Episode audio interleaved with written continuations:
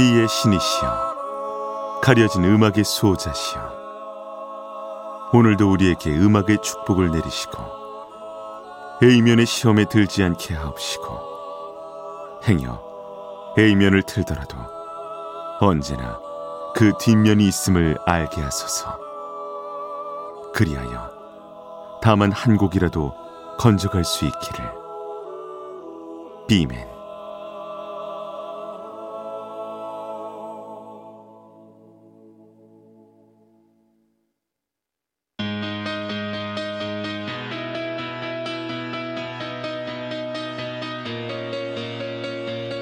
배순탁의 비사이드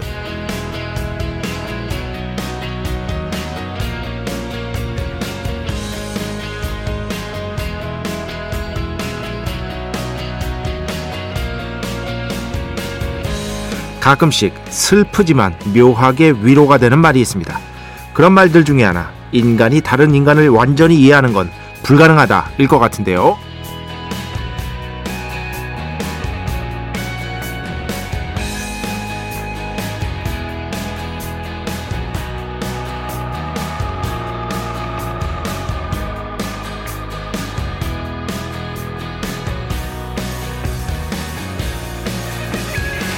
저 말을 들으면 일단 슬퍼질 수밖에 없습니다. 어쩔 수가 없죠. 타인에 대한 완전한 이해라는 게 그것이 설령 가족일지라도 불가능하다는 걸 조그만 곱씹어 보면 알 수 있으니까요. 그러나 저 말에서 우리는 또한 위안을 찾을 수도 있습니다. 완전한 이해는 불가능하다는 바로 그 이유로 우리는 타인을 이해하려 애써야 한다는 점이죠. 정말 그렇죠. 이 세상의 목표가 완전히 달성되는 경우는 사실 시험이나 취직 같은 것 외에는 많지 않습니다. 인생에 있어 대개의 경우 완벽한 목표 달성이라는 건 존재하지 않는데요. 하지만 불가능하다는 게 포기의 이유가 되지 않을 때도 있는 법입니다. 그것이 사람 사이의 관계라면 더욱 그렇겠죠. 2023년 3월 30일 목요일 배순탁의 B side 시작합니다.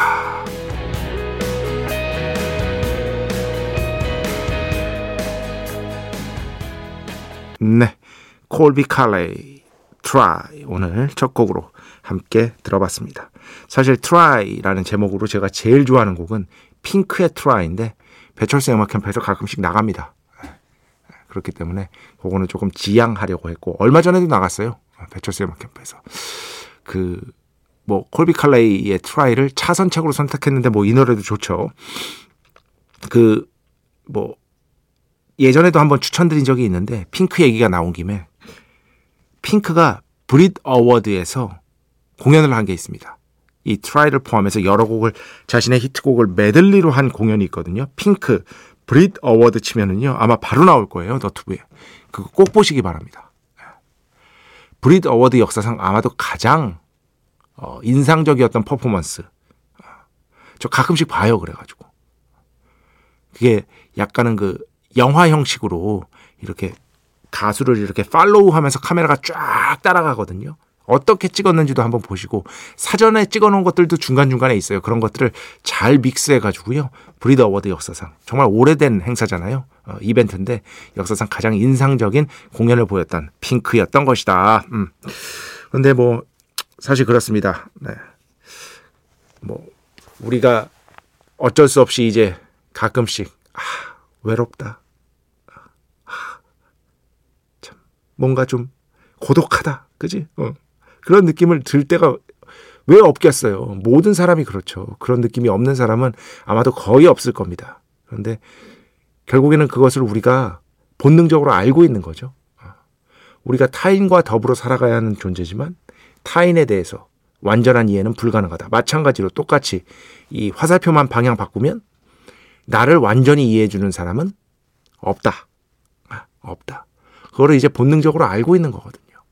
하지만 그럼에도 불구하고 저는 인생에 있어서 사실 그런 생각을 해요. 얼마 전에 그 김혜수 씨가 이 말을 한 게 참 인상적이었는데 제가 이제 그 뭐야 이거 캡처를 해놨거든요. 어디 갔어? 여기 있다. 이런 말을 대했을 때 어떤 자세라고 할까요? 김혜수 씨가 그 예능 프로에 출연해서 정말 많이 공부하고 준비하면 모든 상황이 나한테 죽을 때까지 불리하지만은 않다. 라는 말을, 말씀을 하셨어요. 근데 이런 말을 접했을 때 사실 어떤 태도들이 있는데 어떤 분들은 이렇게 생각할 수도 있죠. 그거는 김혜수니까 가능한 말이다. 어, 라고 얘기할 수도 있습니다. 어. 그런데 또 그것도 맞는 말인데 모든 말들을 이렇게 대하기만 한다면 또한 해결 방도는 없는 셈이 되는 거거든. 해결 방도는. 그러니까 뭐랄까 애초부터 불가능하다는 게 포기 이유가 될 수도 있지만 될 수도 있지만 안 될 때도 있어야 된다는 거예요. 안 될 때도. 특히 인간관계라면 더욱 그런 것이 아닌가. 그리고 저런 말을 대할 때 저는 그냥 뭐 어, 김혜수 씨니까 저런 말을 할 수 있는 거지라고 생각하다가도 근데 저게 또 어떻게 보면은 맞는 말인 것 같기도 합니다. 왜냐하면 진짜 죽을 때까지 노력하면 모든 상황이 다 나한테 불리하지만은 않다. 이게 열심히 하세요. 잘 될 거예요. 이런 거보다는 훨씬 섬세한 말이잖아요. 또 어, 훨씬 어, 깊은 말이고 저는 그런 거 진짜 싫어해요. 뭐랄까 하면 된다 이런 말. 아 난 못 그런 거를 난 입밖에 어떻게 내는지 모르겠어. 진짜 하면 된다. 그 하면 된다를 입 밖에 낼 수 있는 건 제가 봤을 때 군대밖에 없습니다. 군대에서도 사실 하면 잘 안 돼. 에, 강원도 인제군 서화면 천도리의 추억이 떠오릅니다. 겨울엔 춥고 여름엔 덥고 근데 기억도 안 나요. 이미 제대한 지 23년이 훌쩍 지난 B man인 것이다. 민방위도 다 끝났다. 음. 배순탁의 B side 여러분의 이야기 신청곡 받고 있습니다. IMBC 홈페이지 배순탁의 B side 들어오시면 사연과 신청곡 게시판 있고요. 문자, 스마트 라디오, 미니로도 하고 싶은 이야기, 듣고 싶은 노래 보내주시면 됩니다. 인별그램도 있죠. 인별그램 배순탁의 B side. 한글, 영어 아무거나 치시면은요. 계정이 하나 나옵니다. 제가 선곡표만 열심히 올리고 있는 배순탁의 B side 공식 인별그램 계정으로 DM 받고 있습니다. direct message 댓글로는 받지 않고 있다. DM으로 사연, 신청곡, 고민 상담 많이 많이 보내주시기 바랍니다. 일상의 사소한 이야기들 얼마든지 대환영이다. 문자는 샵 8000번 짧은 건 50원 긴 건 100원의 정보 이용료가 추가되고요. 아시죠? 미니는 무료입니다. 인별그램 당연히 무료.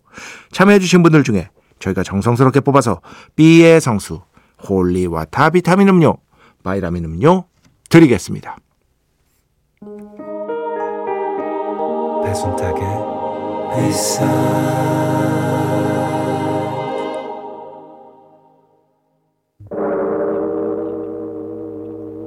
이 소리는 비의 신께서 강림하시는 소리입니다.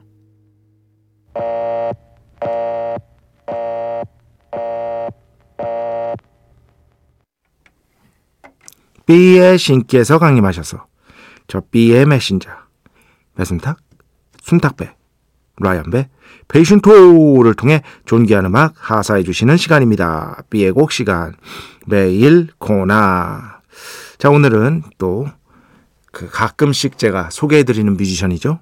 음, 저 진짜 공연을 뭐 당연히 어느 정도 많이 본 편인데 근 10년 동안 본 공연들 중에서 가장 인상적이었던 공연 하나만 선택하라고 하면은요. 저는 이 어, 뮤지션의 음악 아, 라이브를 선택할 것 같아요. M83, M83 아니면 83뭐 이렇게 다 하더라고요. 그 저 이태원 쪽에서 했었는데 뭐 공연장은 완전히 꽉 찼었고요. 그 이게 기본적으로 electronic 기반이잖아요. 이분이. 그런데 full band set으로 와가지고 색소폰까지 와 공연을 하는데 야 이게 진짜 밴드 셋의 맛이구나 라는 거를 정말 압도적인 어떤 청취 경험 같은 것들이 있었습니다. 그날 공연에. 그래서 아주 많은 찬사를 받았던 게 생각이 나고 어, M83가 그 뒤에도 그때 공연 이후에도 좋은 앨범 많이 발표했는데 그때 공연 당시에는 아무래도 Hurry Up, We Are Dreaming이라는 이 뭐 최고 명반으로 평가받고 있죠. Midnight City라는 곡이 이 앨범에 수록되어 있습니다. 이걸로 온 거고 그 뒤에도 좋은 곡들 많이 발표하면서 많은 분들의 사랑을 받고 있는 그런 뮤지션이 바로 이 M83다 말씀드릴 수 있을 것 같습니다. 오늘은 그 중에서 그 뭐 작년에 역시나 신보를 냈는데 몇 곡 여기서 들려드렸죠. 근데 또 다른 또 좋은 곡이 어, 있다고 생각이 돼가지고요. 여러분께 한번 소개해드리려고 합니다. 어, 한동안 잊고 지냈어요. 작년에 낸 앨범 한번 쭉 듣고 아 여전히 좋구만 하고 잊고 지내다가 또 우리 제가 가끔씩 언급하는 저의 사랑 이대화 쿤 electronic 음악으로는 뭐 대한민국에서 가장 어, 믿음직한 평론가라고 볼 수 있겠죠.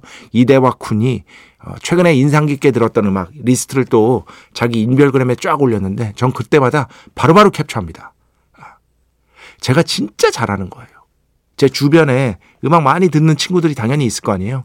그 친구들이 자기가 좋아하는 곡들이나 이런 것들, 인상적으로 들었던 음악들, 뭐 예전 음악이든 지금 음악이든 자주 올리거든요.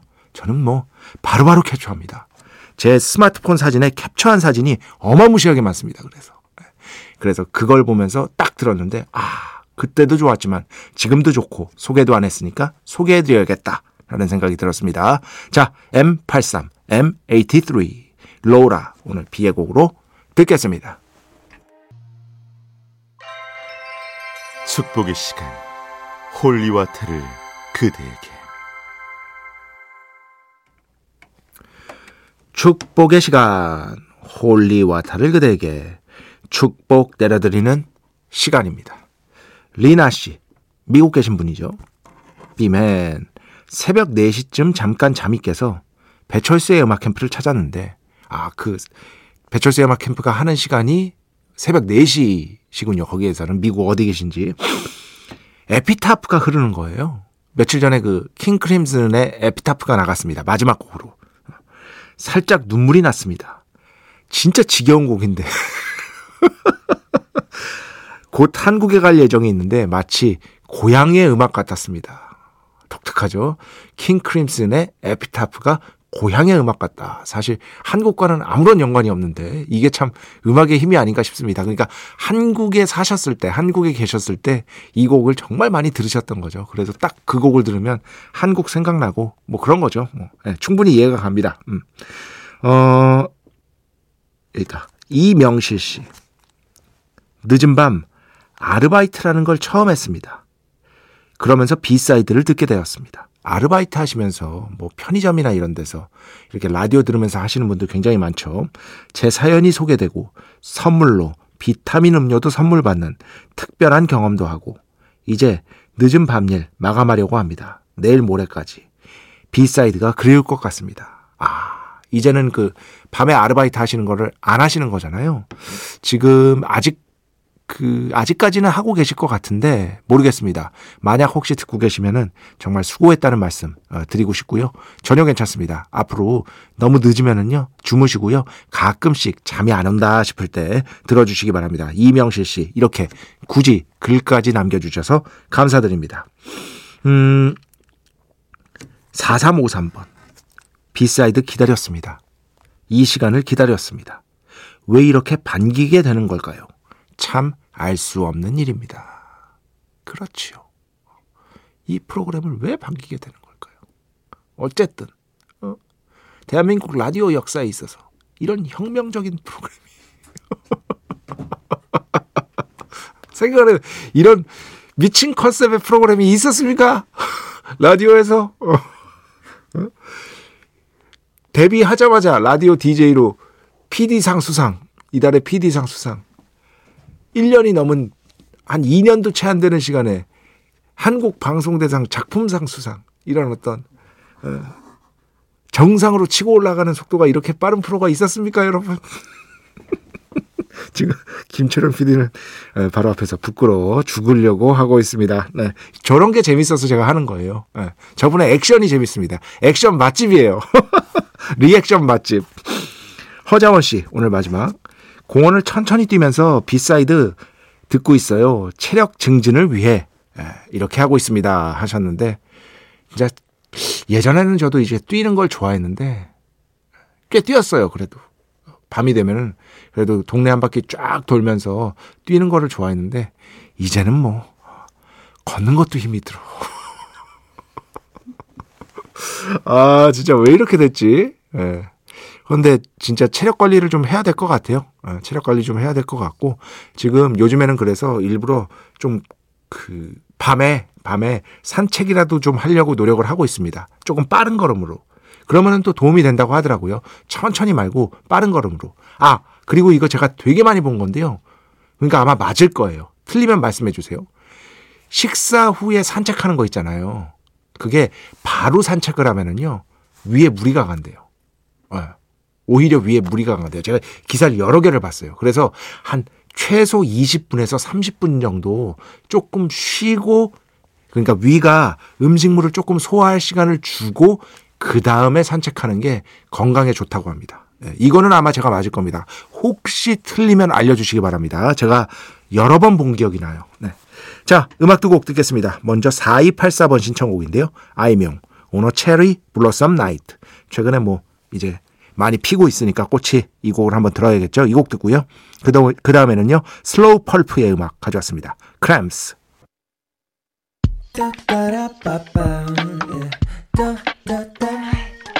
배순탁의 B-side